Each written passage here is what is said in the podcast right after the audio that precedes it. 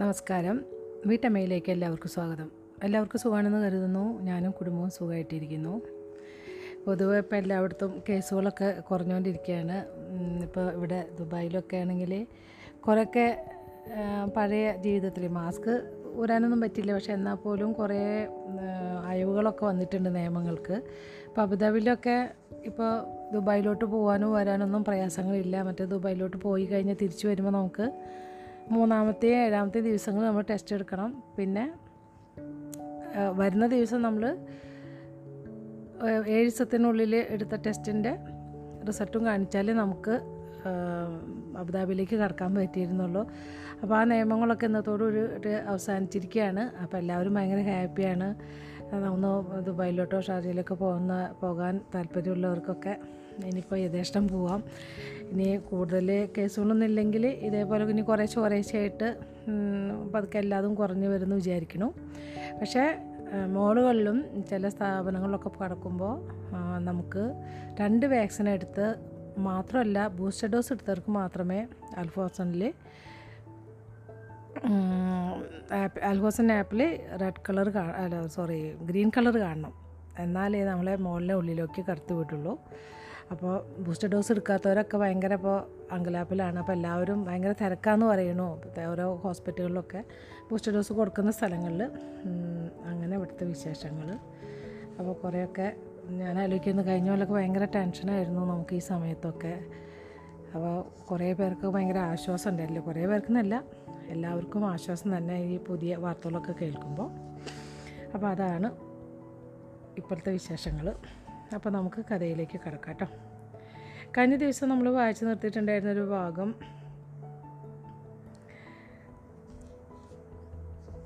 ഞാൻ വായിക്കാം. സീത തന്റെ നഗരത്തെ ഒന്ന് നോക്കി. അകലെ മങ്ങി കാണപ്പെട്ട രുദ്രഭഗവാന്റെ കൂറ്റൻ ക്ഷേത്രത്തിന്റെ സ്തൂപികാഗ്രത്തിൽ അവളുടെ കണ്ണുകൾ കണ്ണുകൾ ചെന്നെത്തി. ദൃഢനിശ്ചയം അവളുടെ കണ്ണുകളിൽ നിറഞ്ഞു. അവളുടെ ഞരമ്പിലേക്ക് കടുത്ത തീരുമാനം ഒഴുകിയെത്തി.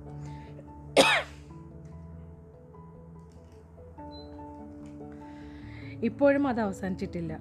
എന്നോടൊപ്പം ചേരാൻ എന്റെ നഗരവാസികളോട് ഞാൻ ആഹ്വാനം ചെയ്യും.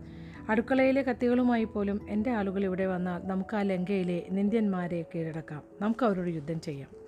അവളുടെ ആത്മവിശ്വാസത്തിൽ പങ്കുചേരാൻ രാമന് സാധിച്ചില്ല. തീരുമാനിച്ചുറച്ചതുപോലെ സീത തലകുലുക്കി. മറ്റുള്ള മിതക്കാരോട് തന്നെ പിന്തുടരാൻ ആംഗ്യം കാണിച്ചുകൊണ്ട് തിരക്കിട്ട് അവിടെ നിന്നും പോയി. അപ്പം നമുക്ക് ഇരുപത്തി അഞ്ചാമത്തെ അധ്യായം വായിച്ചു തുടങ്ങാം. അങ്ങ് എവിടെയായിരുന്നു ഗുരുജി? മര്യാദപൂർവം രാമൻ ചോദിച്ചു. എന്നാൽ കല്ലുപോലെ ഉറച്ച മുഖവും ശരീരവും അവന്റെ ഉള്ളിലെ കോപത്തെ മറച്ചുവെച്ചു. പ്രഭാതത്തിലെ അഞ്ചായാമത്തിനൊടുവിലാണ് വിശ്വാമിത്രൻ അവിടെ എത്തിയത്. പ്രഭാതത്തിലെ ആദികരണങ്ങൾ പതിക്കുമ്പോൾ ലങ്കയുടെ താവളത്തിൽ ഭ്രാന്ത് പിടിച്ചതുപോലെയായിരുന്നു. നഗരവാസികളെ കൂട്ടി ഒരു വ്യൂഹം നിർമ്മിക്കുവാനായി സീത ശ്രമിക്കുകയായിരുന്നു. ഒഴിഞ്ഞു നിൽക്കാനുള്ള വിചിത്രമായ തീരുമാനമെടുത്ത മട്ടിൽ അവർ പറയുന്നത് കേൾക്കാൻ കഴിയാത്ത അകലെ അർച്ചനയമ്മ മാറി നിന്നു. മലയപുത്ര ഭീരുക്കൾ എവിടെ പോയി? മര്യാദ അവരുടെ ആവശ്യമില്ലെന്ന മട്ടിൽ ലക്ഷ്മണൻ കോപത്തോടെ ചോദിച്ചു. ഇവിടെ പക്വതയുള്ള ആരെങ്കിലും വേണം. എന്നിട്ട് ചെയ്യുവാനുള്ളത് ചെയ്യുക. ലക്ഷ്മണനെ നിന്ദാ നിന്ദാഗർഭമായി നോക്കിയ ശേഷം വിശ്വാമിത്രൻ രാമനോട് പറഞ്ഞു. രാമൻ അമർഷം കൊണ്ട് ചൂളിച്ചു. എന്റെ ഒപ്പം വരൂ വിശ്വാമിത്രൻ പറഞ്ഞു.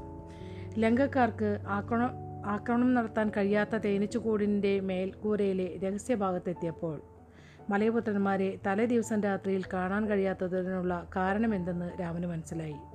അസുരാത്രം വിക്ഷേപിക്കുവാനുള്ള ഒരുക്കം നടത്തുകയായിരുന്നു അവർ. വളരെ കുറഞ്ഞ വെളിച്ചത്തിൽ വിശ്വാമിത്രനും മലയപുത്രന്മാരും രാത്രി മുഴുവനും വിക്ഷേപണായുധവും വിക്ഷേപണത്തട്ടും കൂട്ടിയോജിപ്പിക്കാനുള്ള തിരക്കിലായിരുന്നു. തടി കൊണ്ടുണ്ടാക്കിയ വിക്ഷേപണത്തട്ടിന് ലക്ഷ്മണനേക്കാൾ കുറച്ചുകൂടി ഉയരമുണ്ട്. വിക്ഷേപണായുധത്തിന്റെ പുറം ഈയം കൊണ്ടാണ് നിർമ്മിച്ചിരുന്നത്. അതിന്റെ ഘടകങ്ങളും അതിനകത്തെ പ്രധാന വസ്തുക്കളും ഗംഗാ ആശ്രമത്തിൽ നിന്നും ഖനനം ചെയ്തെടുത്തതാണ്. വിശ്വാമിത്രനും സംഘവും മിഥിലയിലേക്ക് വന്നപ്പോൾ അതുകൂടി കൊണ്ടുവന്നിരുന്നു. പ്രധാന വസ്തു സ്ഫോടനത്തറയിൽ നിറച്ചു കഴിഞ്ഞിരുന്നു. വിക്ഷണാപ വിക്ഷേപണായുധം വിക്ഷേപണായുധം തയ്യാറാണ്. എന്നാൽ രാമൻ അതിൽ അത്ര ഉറപ്പില്ലായിരുന്നു. രാമൻ കോട്ടമതിലിനെ അപ്പുറത്തേക്ക് നോക്കി. കാട് വെട്ടിത്തെളിക്കുന്ന കഠിന ജോലിയിലാണ് ലങ്കക്കാരെല്ലാം. എന്തോ ഒന്ന് നിർമ്മിക്കുകയായിരുന്നു അവരും. കാടിന്റെ ആ അവസാന ഭാഗത്ത് ആ മനുഷ്യർ എന്താണ് ചെയ്യുന്നത്? ലക്ഷ്മണൻ ചോദിച്ചു. ശ്രദ്ധിച്ചു നോക്കൂ വിശ്രാമത്വം പറഞ്ഞു. ലക്ഷ്മണൻ ആദ്യം കരുതിയത് അവർ തടി കൊണ്ടുള്ള വള്ളങ്ങൾ നിർമ്മിക്കുകയാണെന്നാണ്. സൂക്ഷിച്ചു നോക്കിയപ്പോൾ അവന്റെ ഊഹം തെറ്റാണെന്ന് മനസ്സിലായി. തടി കീറിയ പലക കൊണ്ട് ദീർഘചതുരത്തിലുള്ള വലിയ പരിചകൾ ഉണ്ടാക്കുകയായിരുന്നു അവർ. വശങ്ങളിലും അടിഭാഗത്തും ബലമുള്ള പിടികളും ഉണ്ടായിരുന്നു. ഇരുപത് പേരെ സംരക്ഷിക്കാൻ പര്യാപ്തമായിരുന്നു ആ പരിചകൾ. ആമത്തോട് പോലുള്ള പോലുള്ള പരിചകൾ രാമൻ പറഞ്ഞു. അതെ അത് നിർമ്മിച്ചു കഴിഞ്ഞാൽ അവർ വീണ്ടും വരും. നമ്മുടെ ഭാഗത്ത് ഒരു പ്രതി പ്രതിരോധവുമില്ലാത്ത പുറം അതിൽ അവർ തകർക്കും.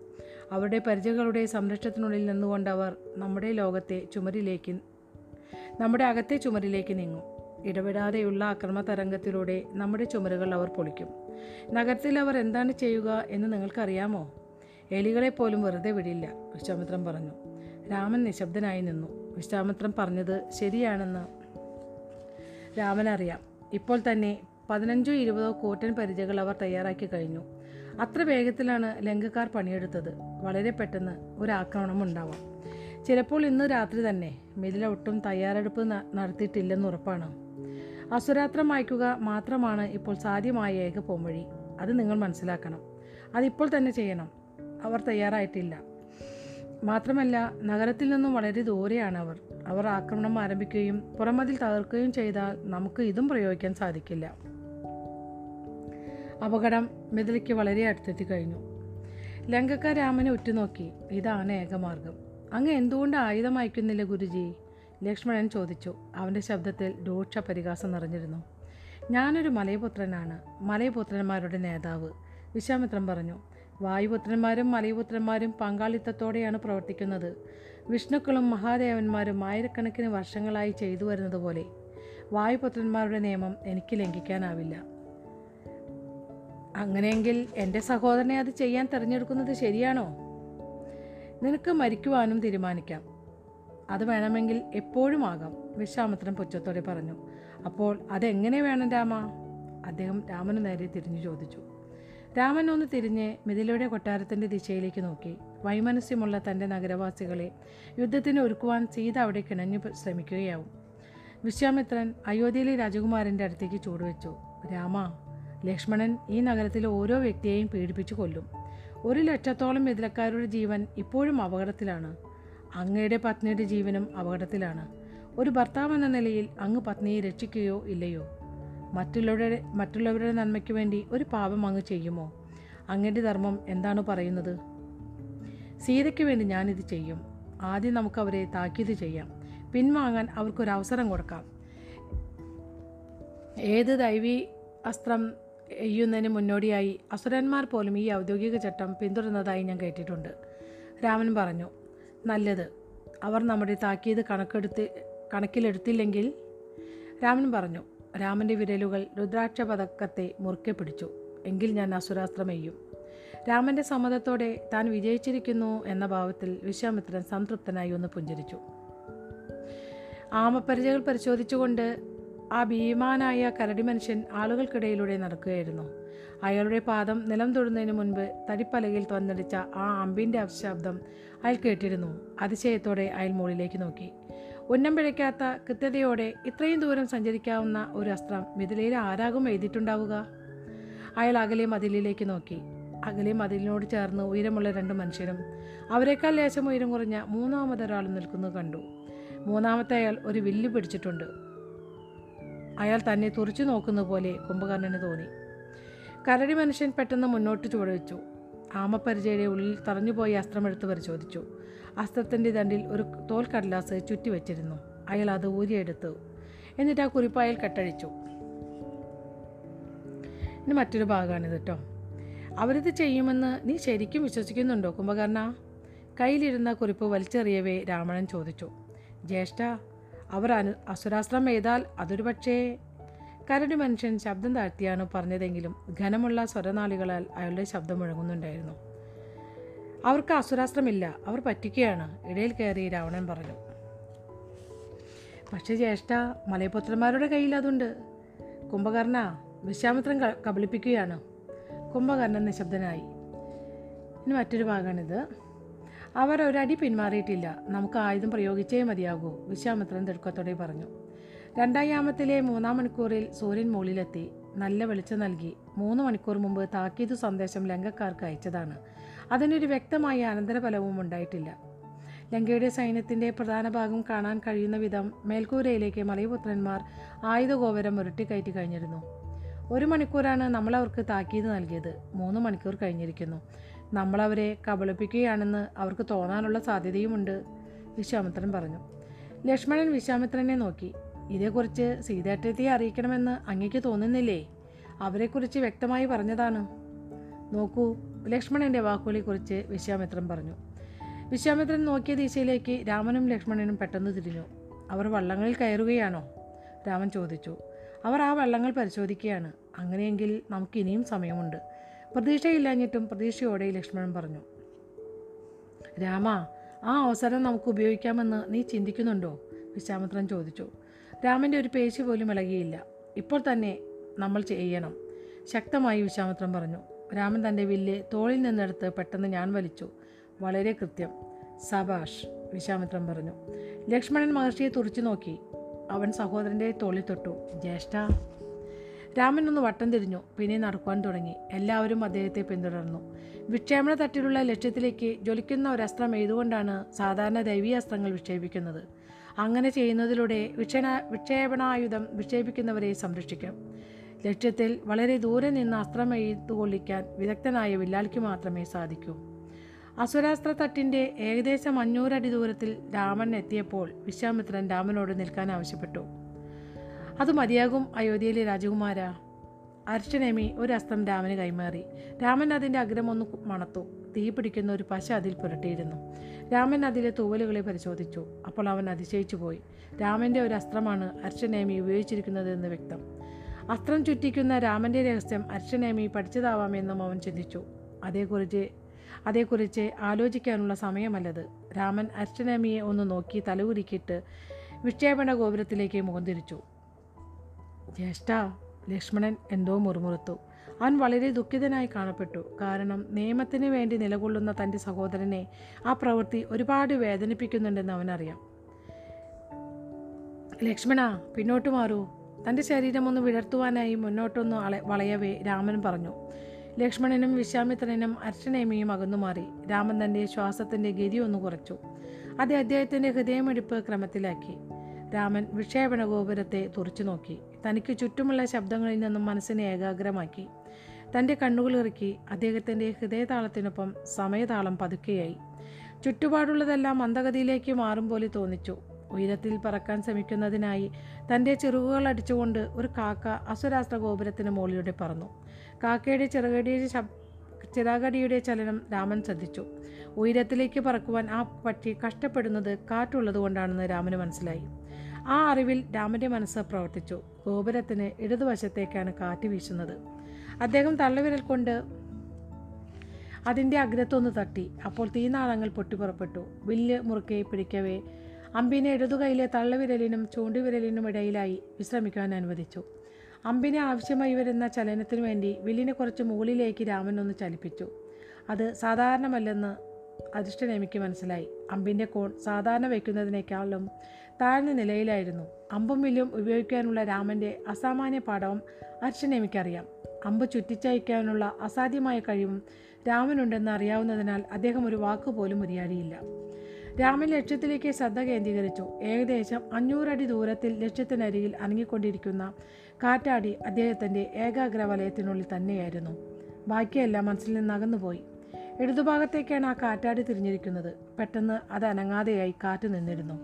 ആ നിമിഷം തന്നെ രാമൻ ഞാൻ പിന്നോട്ട് വലിച്ചു. പക്ഷേ വിട്ടില്ല. അങ്ങനെ തന്നെ നിന്നു. വില്ലിന്റെ ഭാരം പുറത്തെ പേശികളിലേക്ക് കൊടുത്തിരുന്നു. കൈത്തണ്ട വളയാതെ ഞാൻ എത്ര വലിച്ചു നീട്ടാമോ അത്രയ്ക്കും വില്ല് വലിച്ചു പിടിച്ചിരുന്നു. കത്തുന്ന അസ്താഗ്രം അസ്ത്രാഗ്രം രാമന്റെ ഇടതുകൈയിൽ ഇപ്പോൾ സ്പർശിക്കുന്നുണ്ട്. കാറ്റാടി അനങ്ങാതെ നിന്നു. മുന്നോട്ട് കുതിക്കുമ്പോൾ വേഗം കൂടുന്നതിന് സാധാരണ ചെയ്യുന്ന പോലെ തൂവലിനെ ഒന്ന് തട്ടി രാമൻ അമ്പ് വിട്ടയച്ചു. കാറ്റിന്റെ പ്രതിരോധം കുറയ്ക്കുവാനായി ആ ചുറ്റൽ സഹായിക്കും. ആ ധനുർവിദ്യയുടെ പ്രകടനം അർച്ചനേമി ഒരു കവിത പോലെ ആസ്വദിച്ചു നിന്നു. ചുഴറ്റിപ്പോകുന്ന അമ്പിനെ വേഗത്തിൽ വായുവിനെ തുളയ്ക്കാൻ സാധിക്കും. അമ്പ് വേഗത്തിൽ കുതിക്കുമ്പോൾ അനുവൃത്തം കൂടുതൽ കൂർത്തതാവും. അഗ്നി പോലെ ജ്വലിക്കുന്ന ബാണം ഒരു വില്ലാളി വിട്ടയക്കുന്നത് കുംഭകർണൻ കണ്ടു. അവന്റെ സഹജവാസന പെട്ടെന്ന് അപായ സൂചന നൽകി. അയാൾ ഒന്ന് കറങ്ങിത്തിരിഞ്ഞ് അലറി വിളിച്ചു. ജ്യേഷ്ഠ തന്റെ സഹോദരനരികിലേക്ക് അയാൾ കുതിച്ചു പാഞ്ഞു. പുഷ്പക വിമാനത്തിന്റെ കൂറ്റൻ വാതിലിനരികെ നിൽക്കുകയായിരുന്നു രാവണൻ. അസുരാസ്ത്ര ഗോപുരത്തിലെ ചുവന്ന ചതുരത്തെ പെട്ടെന്ന് പിന്നോട്ടാക്കിക്കൊണ്ട് അമ്പ് ശക്തമായി ചെന്നുകൊണ്ടു. അമ്പിലെ തീ ആ ചുവന്ന ചതുരത്തിന് പിന്നിലെ സംഭരണിയിലേക്ക് പടർന്നു. അത് ആ വിക്ഷേപണായുധത്തിന് ശക്തി പകരുന്ന ഇന്ധനറയിലേക്ക് പൊടുന്നതിനെ പകർന്നു.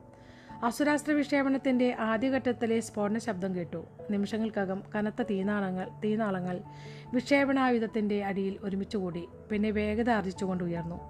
തന്റെ ശരീരഭാരം മുഴുവനുമെടുത്ത് രാവണനെ പുഷ്പക വിമാനത്തിനകത്തേക്ക് കുംഭകർണൻ തള്ളിയിട്ടു. നിമിഷങ്ങൾ കൊണ്ട് മിഥിലയുടെ ചുവരുകളെ കടന്ന് അസുരാസ്ത്രം കമനാകൃതിയിൽ പറന്നു.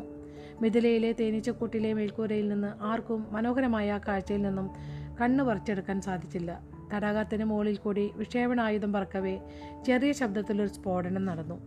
ലക്ഷ്മണന്റെ വിസ്മയം നിരാശയായി മാറിയത് വളരെ പെട്ടെന്നായിരുന്നു. അവൻ മുഖം ഇത്രയേ ഉള്ളൂ. ഇതാണോ ഇത്ര പേരുകേട്ട അസുരാസ്ത്രം? വിശ്വാമിത്രൻ വളരെ ചുരുക്കി ഉത്തരം നൽകി. ചെവി പൊത്തു. രാവണൻ പുഷ്പക വിമാനത്തിനുള്ളിൽ നിലത്ത് നീണ്ടു കിടക്കുമ്പോൾ കുംഭകർണൻ വാതിലിനരികിൽ കുതിച്ചെത്തി. ലോഹം കൊണ്ടുള്ള ഉരുണ്ട മുട്ടിൽ തന്റെ ശക്തി മുഴുവനും ആവാഹിച്ച് ആഞ്ഞിടിച്ചു. ആ ഇടിയുടെ ആഘാതത്തിൽ പുഷ്പക വിമാനത്തിന്റെ വാതിൽ പതുക്കെ തെന്നി അടയുവാൻ തുടങ്ങി. അസുരാസ്ത്രം ലങ്കക്കാരുടെ മുകളിലൂടെ പറന്ന് മിഥിലയുടെ എല്ലാ ചുമരുകളും കുലുങ്ങുന്നതുപോലെ ഭും ശബ്ദത്തോടെ പൊട്ടിത്തെറിച്ചു. തങ്ങളുടെ ചെവിക്കല്ലി പൊട്ടിത്തകർന്നതുപോലെ ലങ്കയിലെ പടയാളികൾക്ക് തോന്നി. അവരുടെ ശ്വാസം നിലയ്ക്കുന്നതുപോലെ അവർക്ക് തോന്നി. വരാനിരിക്കുന്ന വലിയ നാശത്തിന്റെ ഒരു തുടക്കം മാത്രമായിരുന്നു അത്. ആ വലിയ സ്ഫോടനത്തിന് ശേഷം ഭയാനകമായൊരു നിശബ്ദത അവിടെ നിറഞ്ഞെങ്കിലും മെതിയിലൂടെ മേൽക്കൂരിൽ നിന്ന് അവർ വിക്ഷേപണായുധം പിളർന്ന ഭാഗത്ത് ഒരു പച്ച മിന്നൽ കണ്ടു. ഉഗ്രമായ ശക്തിയോടെ അത് ലങ്കക്കാരുടെ മേൽ ഒരു മിന്നൽ പോലെ വന്നടിച്ചു. താൽക്കാലികമായ മരവിപ്പ് ബാധിച്ച് ചലനം നഷ്ടമായതുപോലെ വേര് പിടിച്ചതുപോലെ അവർ നിന്നു. പൊട്ടിത്തെറിച്ച വിക്ഷേപണായുധത്തിന്റെ ഭാഗങ്ങളാകട്ടെ അവരുടെ ദേഹത്ത് യാതൊരു ദയവുമില്ലാതെ പൊഴിഞ്ഞു വീണു. പുഷ്പക വിമാനത്തിന്റെ കിളിവാതിൽ വഴുതി അടയവേ പച്ച നിറത്തിലുള്ള വെളിച്ചത്തിന്റെ മിന്നൽ കുംഭകർണം കണ്ടു. വാതിലുകൾ സ്വയമേ അടഞ്ഞ് പൂട്ടുവീണതുകൊണ്ട് വിമാനത്തിന്റെ അകത്തുള്ളവർക്ക് അസുരാസ്ത്രത്തിന്റെ വലിയ ആഘാതത്തിൽ നിന്ന് രക്ഷപ്പെടുത്താൻ സാധിച്ചെങ്കിലും കുംഭകർണൻ കുഴഞ്ഞു വീണ് ബോധം നശിച്ചു. തന്റെ ഇളയ സഹോദരനടുത്തേക്ക് ഉച്ചത്തിൽ നിലവിളിച്ചുകൊണ്ട് രാവണൻ കുതിച്ചെത്തി. രുദ്രഭഗവാനെ ലക്ഷ്മണൻ മന്ദിച്ചു ഒരു തണുത്ത ഭയം അവനെ പിടികൂടി. അവൻ ജ്യേഷ്ഠനെ നോക്കി. ആ രംഗത്തിന് സാക്ഷിയായി തന്നെപ്പോലെ പതറി നിൽക്കുന്ന ജ്യേഷ്ഠനെയാണ് അവൻ കണ്ടത്. അത് തീർന്നിട്ടില്ല വിശ്വാമിത്രൻ താക്കീത് നൽകി. ഭയപ്പെടുത്തുന്ന ഒരു ചീറ്റൽ ശബ്ദം പെട്ടെന്ന് കേട്ടു. ഭീകരനായ ഒരു സർപ്പത്തിന്റെ മുറവിളി പോലെ അത് തോന്നി. ഒപ്പം നിലത്ത് വീണ് കിടന്ന ആ വിക്ഷേപണായുധത്തിൽ നിന്ന് രാക്ഷസ മേഘങ്ങൾ പോലെ പച്ചവാതകം പുറപ്പെടാൻ തുടങ്ങി. അത് മയങ്ങിപ്പോയ ലങ്കക്കാരുടെ മേൽ മൂടുപടം പോലെ പൊതിഞ്ഞു. അതെന്താണ്? രാമൻ ചോദിച്ചു. ആ വാതകം അതാണ് അസുരാസ്ത്രം വിശ്വാമിത്രൻ പറഞ്ഞു. മാരകമായ കട്ടിയുള്ള വാതകം ലങ്കക്കാരുടെ മുകളിൽ പൊതിഞ്ഞു. അതവരെ അബോധാവസ്ഥയിൽ കിടത്തും. ആഴ്ചകളോളം ഇല്ലെങ്കിൽ ദിവസങ്ങളോളം ചിലരെ കൊല്ലുവാനും സാധ്യതയുണ്ട്. എന്നാൽ അവിടെ ഒരു ബഹളവും ഇല്ലായിരുന്നു. ദയ യാചിച്ചുകൊണ്ടുള്ള മുറവിളികളും ഇല്ലായിരുന്നു. രക്ഷപ്പെടാൻ ആരും ഒരു ശ്രമവും നടത്തിയില്ല. അവർ വെറുതെ തറയിൽ കിടന്നു അനക്കമില്ലാതെ. വിസ്മൃതിയിലേക്ക് അവരെ തള്ളിയിടാനെത്തുന്ന പൈശാചികമായ അസുരാസ്ത്രത്തെയും കാത്തുകൊണ്ട് ആ കനത്ത നിശബ്ദതയിൽ ആകെ കേട്ട ശബ്ദം ആ ചീറ്റൽ മാത്രമായിരുന്നു. രാമൻ തന്റെ രുദ്ര രുദ്രാക്ഷ പതകത്തെ സ്പർശിച്ചു. രാമന്റെ ഹൃദയം മരവിച്ചിരുന്നു. ഉത്കണ്ഠയുളവാക്കുന്ന പതിനഞ്ച് നിമിഷങ്ങൾക്ക് ശേഷം വിശ്വാമിത്രൻ രാമനെ നോക്കി പറഞ്ഞു അത് കഴിഞ്ഞു. ഇനി മറ്റൊരു ഭാഗമാണിത്. ഒരു സമയത്ത് മൂന്ന് പടികൾ എന്ന വണ്ണം തേനിച്ചുകൂടിന്റെ ഏണിപ്പടികൾ ചെയ്ത ചാടിക്കയറി. ചന്ത ചന്തമയദായനിയിൽ വെച്ച് മിഥിലാ നിവാസികളോട് സ്നേഹാന്വേഷണങ്ങൾ നടത്തുന്ന സമയത്താണ് സ്ഫോടന ശബ്ദവും ആകാശത്ത് മിന്നൽപ്പിണരും ചെയ്ത കണ്ടത്. അസുരാസ്ത്രം തൊടുത്തുവിട്ടെന്ന് അവൾക്ക് പെട്ടെന്ന് മനസ്സിലായി. താൻ എത്രയും പെട്ടെന്ന് അവിടെ എത്തിച്ചേരണമെന്ന് അവൾക്കറിയാം. സീത ആദ്യം കണ്ടത് കൂട്ടം കൂടി നിൽക്കുന്ന മലയപുത്രന്മാരെയും അരിഷ്ടനേമിയുമാണ് വിശ്വാമിത്രനിൽ നിന്നും കുറച്ചകന്നു മാറി രാമനും ലക്ഷ്മണനും നിൽക്കുന്നു. രൂക്ഷമായ മുഖത്തോടെ സമീപിച്ച സീത പിന്തുടർന്നു. രൂക്ഷമായ മുഖത്തോടെ സമിച്ചി സീതയെ പിന്തുടർന്നു. അങ്ങനെയാണ് കേട്ടോ. അതാരാണ് അയച്ചത്? സീത അധികാരപൂർവം ചോദിച്ചു. അരിഷ്ടനേമി വശത്തേക്ക് മാറിയപ്പോൾ രാമനെ സീത കണ്ടു. അദ്ദേഹം മാത്രമായിരുന്നു വില്ലേന്തിയിരുന്നത് ഉറക്കെ ശപിച്ചുകൊണ്ട് സീത ഭർത്താവിനരിയിലേക്ക് ഓടി. അദ്ദേഹം തകർന്നാണ് നിൽക്കുന്നതെന്ന് അവൾക്കറിയാമായിരുന്നു. നിയമത്തോടുള്ള അമിതമായ ഇഷ്ടവും കൃത്യമായ ധർമ്മനിഷ്ഠയുമുള്ള രാമൻ തന്റെ പത്നിയോടും അവളുടെ ജനങ്ങളോടുമുള്ള കടമയെക്കുറിച്ച് ബോധമുള്ളതുകൊണ്ട് ചെയ്യേണ്ടി വന്ന പാപത്തെ ഓർത്ത് മനസ്സൊരുകിയാണ് നിൽക്കുന്നതെന്ന് അവൾക്ക് മനസ്സിലാക്കി. സീതയുടെ വരവ് കണ്ടപ്പോൾ വിശ്വാമിത്രൻ ഒന്ന് പുഞ്ചിരിച്ചു. സീതേ അതൊക്കെ നമുക്ക് ശരിയാക്കാം. രാവണന്റെ സേന തകർക്കപ്പെട്ടു. മിഥില സുരക്ഷിതമാണ്. കടുത്ത ദേഷ്യം കൊണ്ട് ഒന്നും പറയാതെ സീത വിശ്വാമിത്രനെ തുറച്ചു നോക്കിയിട്ട് തന്റെ ഭർത്താവിനരികിലേക്ക് ഓടിച്ചെന്ന് അദ്ദേഹത്തെ മുറുക്കെ ആലിംഗനം ചെയ്തു. ആ ഞെട്ടലിൽ രാമൻ തൻ തന്റെ കയ്യിലെ വില്ല് താഴെയിട്ടു. അദ്ദേഹത്തെ സീത ഒരിക്കലും ആലിംഗനം ചെയ്തിരുന്നില്ല. തന്നെ സമാശ്വസിപ്പിക്കാനാണ് അവളുടെ ശ്രമമെന്ന് രാമന് മനസ്സിലായി. ഹൃദയമെടുപ്പ് വീണ്ടെടുത്ത് വികാരാധി വികാരാധികൃത്താൽ ശക്തി ചോർന്നവനായി ഒരു തുള്ളി കണ്ണുനീർ തന്റെ മുഖത്തു നിന്നും വീണത് അദ്ദേഹം അറിഞ്ഞു. രാമനെ മുഖ മുറുക്കെ പുണരവേ അവൾ തന്റെ തല പിന്നോട്ടാക്കി രാമന്റെ ശൂന്യമായ കണ്ണുകളിലേക്ക് ആഴത്തിൽ നോക്കി അവളുടെ മുഖത്ത് ഉത്കണ്ഠ നിറഞ്ഞിരുന്നു. ഞാൻ അങ്ങയോടൊപ്പമുണ്ട് രാമ. രാമൻ നിശബ്ദനായിരുന്നു. വിചിത്രമെന്ന് പറയപ്പെട്ടെ. പണ്ട് എപ്പോഴോ മറന്നുപോയൊരു രൂപം അദ്ദേഹത്തിന്റെ മനസ്സിലേക്ക് കടന്നു വന്നു പൃഥു ചക്രവർത്തിയുടെ ആര്യസങ്കല്പം. പൃഥ്വി എന്ന് നമുക്ക് പേരുണ്ടായത് അദ്ദേഹത്തിന് ശേഷമാണ്. ആര്യപുത്രൻ ഒരു കുലീനൻ. ആര്യപുത്രി കുലീനയായ സ്ത്രീ എന്ന മനുഷ്യരുടെ ആദർശ രൂപത്തെക്കുറിച്ച് പൃഥു സോറി കേട്ടോ പിത്രു പറഞ്ഞിട്ടുണ്ട്. ശക്തരായ രണ്ട് വ്യക്തികളുടെ ആദർശ രൂപങ്ങൾ അവർ കൃത്യമായ സമത്വത്തിന് വേണ്ടി ഒരിക്കലും മത്സരിക്കുകയില്ല.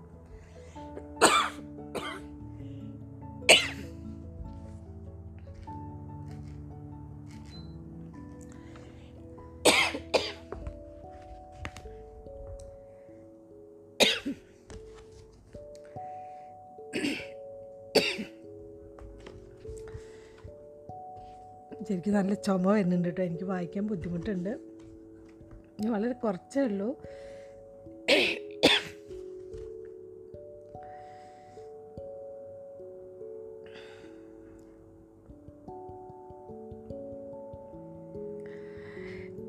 ശക്തരായ രണ്ട് വ്യക്തികളുടെ ആദർശ രൂപങ്ങൾ. അവർ കൃത്യമായി സമത്വത്തിന് വേണ്ടി ഒരിക്കലും മത്സരിക്കുകയില്ല. എന്നാൽ പരിപൂരകമായി നിന്നുകൊണ്ട് പരസ്പരം പൂർണമായേക്കും. രണ്ടാത്മാക്കളും പരസ്പര പരസ്പരം ആശ്രയിക്കും. പരസ്പരം പ്രയോജനങ്ങൾ നൽകിക്കൊണ്ട് സമ്പൂർണനായ ഒന്നിന്റെ രണ്ട് അർത്ഥഭാഗങ്ങൾ. തന്റെ പ്രാണപ്രിയനാൽ താങ്ങി നിർത്തപ്പെടുന്ന പിന്തുണയ്ക്കുന്ന ഒരു ആര്യപുത്രിയായി സീത രാമൻ അനുഭവപ്പെട്ടു. സീത രാമനെ മുറുക്കി ആശ്ലേഷിച്ചു ആശ്ലേഷിച്ചു കൊണ്ടിരുന്നു. ഞാൻ അങ്ങയുടെ കൂടെയുണ്ട് രാമ. നമുക്കിതിനെ ഒരുമിച്ച് നേരിടാം. രാമൻ തന്റെ കണ്ണുകളടച്ച് കൈകൾ കൊണ്ട് തന്റെ പത്നിയെ ഇറുകെ പിടിച്ചു. അവളുടെ തോളിൽ തന്നെ തല താഴ്ത്തി വെച്ചു. സ്വർഗം രാമന്റെ തോളിനെ മുകളിലൂടെ സീത വിശ്വാമിത്രനെ ഭയം ജനിപ്പിക്കും വിധം ഉഗ്രമായി നോക്കി.